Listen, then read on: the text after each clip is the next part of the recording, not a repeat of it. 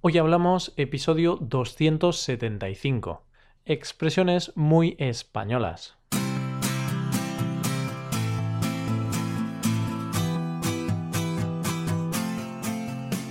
Bienvenido a Hoy Hablamos, el podcast para aprender español cada día. Ya lo sabes, publicamos nuestro podcast de lunes a viernes. Puedes escucharlo en iTunes, en Android o en nuestra página web Recuerda que si quieres ver la transcripción y la hoja de trabajo, puedes visitar nuestra web hoyhablamos.com. Bienvenido de nuevo a un nuevo episodio de Expresiones Españolas. Para este episodio volvemos a hablar de expresiones o palabras muy españolas. Por tanto, esta es la segunda parte, ya que en el episodio de hace dos semanas ya te hablé de algunas de ellas. Hoy hablamos de expresiones muy españolas, parte 2.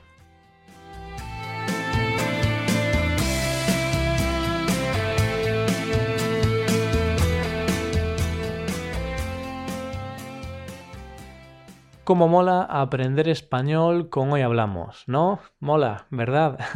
Bien, pues espero que así sea, espero que te mole, porque de esta manera te estoy hablando de la primera expresión del día de hoy. ¿Cómo mola? ¿Has escuchado esto alguna vez? Si es así, estupendo. Si no, también, porque vamos a ver su significado. Algo que mola es algo que nos gusta, que nos resulta agradable o estupendo. Por ejemplo, si te gusta el peinado de alguien, puedes decirle me mola tu peinado. O si te gusta el coche del vecino, le puedes decir que te mola su coche. De esta forma, cuando decimos que algo o alguien mola, estamos hablando de una forma coloquial, informal. Ya que estamos, te enseñamos cómo darle aún más entusiasmo o más intensidad. ¿Cómo? Pues añadiendo la palabra mágica, joder. es una pequeña palabrota, pero si la decimos en su forma abreviada, suena mucho mejor. Así que puedes decir algo así como Jo, cómo mola. Jo, cómo mola la nueva película de Tarantino. También, si lo prefieres, puedes emplear el adjetivo. En este caso sería molón. Entonces puedes decir, la nueva película de Tarantino es muy molona. ¿Qué te parece? En cambio, si algo no te gusta, puedes decir que no te mola. Por ejemplo, a Ignacio no le mola salir de fiesta los jueves. Vaya, ni a Ignacio ni a mí.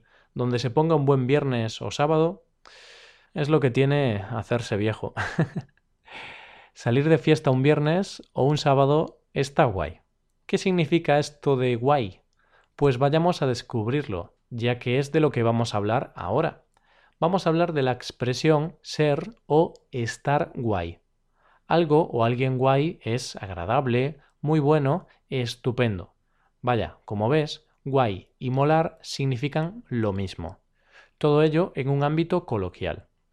Veamos algún ejemplo. Vamos a comprarle a Antonia algo guay. Es muy buena con nosotros y dentro de unos días es su cumpleaños.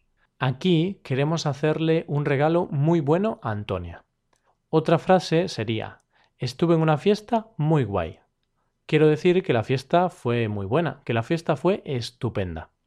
Y ya pasamos a otro nivel, pasamos a un nivel en el que decir que algo mola o que algo está guay no es suficiente. Si quieres decir que algo te gusta muchísimo, que algo te deja maravillado, puedes decir que lo estás flipando. Sí, flipando.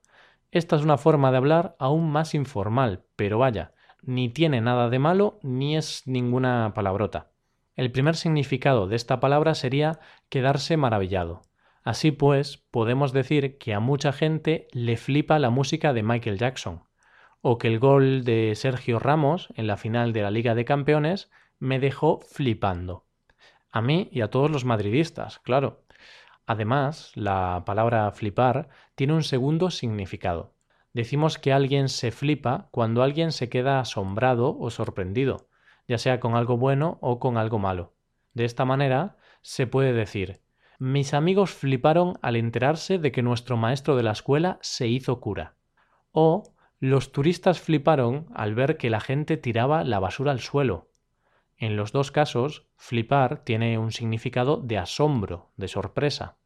Y ya si queremos mostrar mucha más exageración con este tipo de comentarios, Podemos decir eso de flipar en colores. Como te digo, esto tiene un matiz de alucinación, como el efecto de algunas drogas alucinógenas que te hacen ver muchos colores. Pues lo mismo.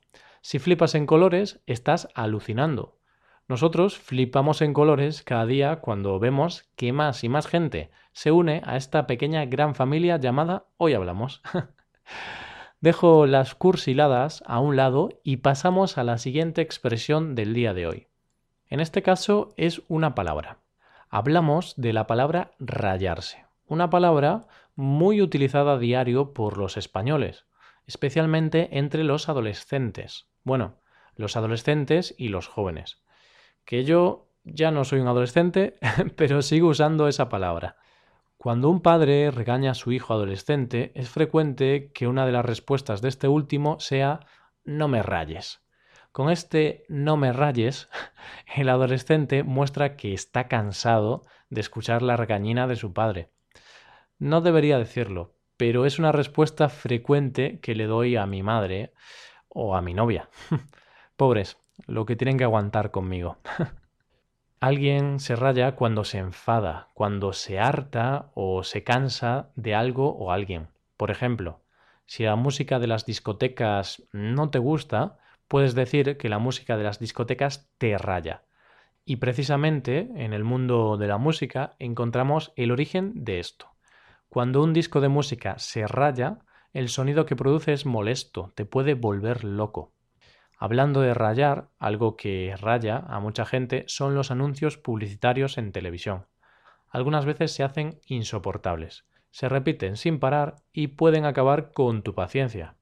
Pues este es un ejemplo perfecto de rayarse, rayarse con los anuncios de televisión.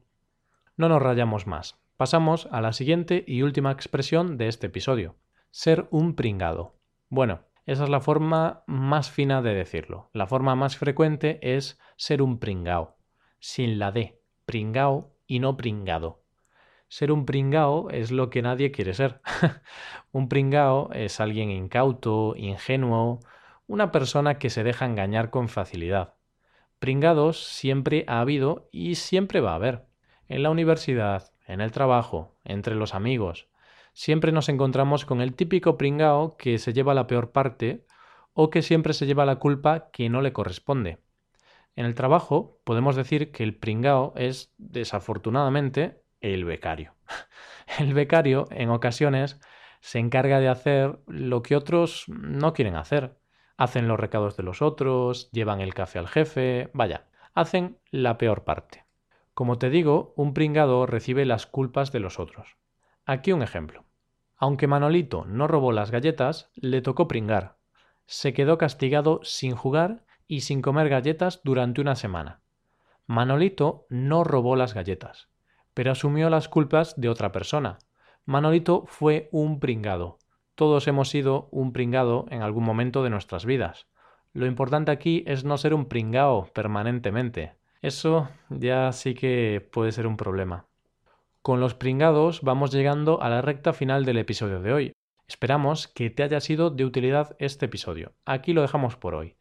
Y si has llegado hasta el final del episodio, si has llegado hasta aquí, pues te recomiendo hacerte suscriptor premium, si aún no lo eres, porque se ve que te gusta el podcast. Así que podrás acceder a la transcripción, a una hoja de trabajo y también a otras muchas cosas que iremos incluyendo en el futuro. Todo esto por solo unos 7 dólares al mes.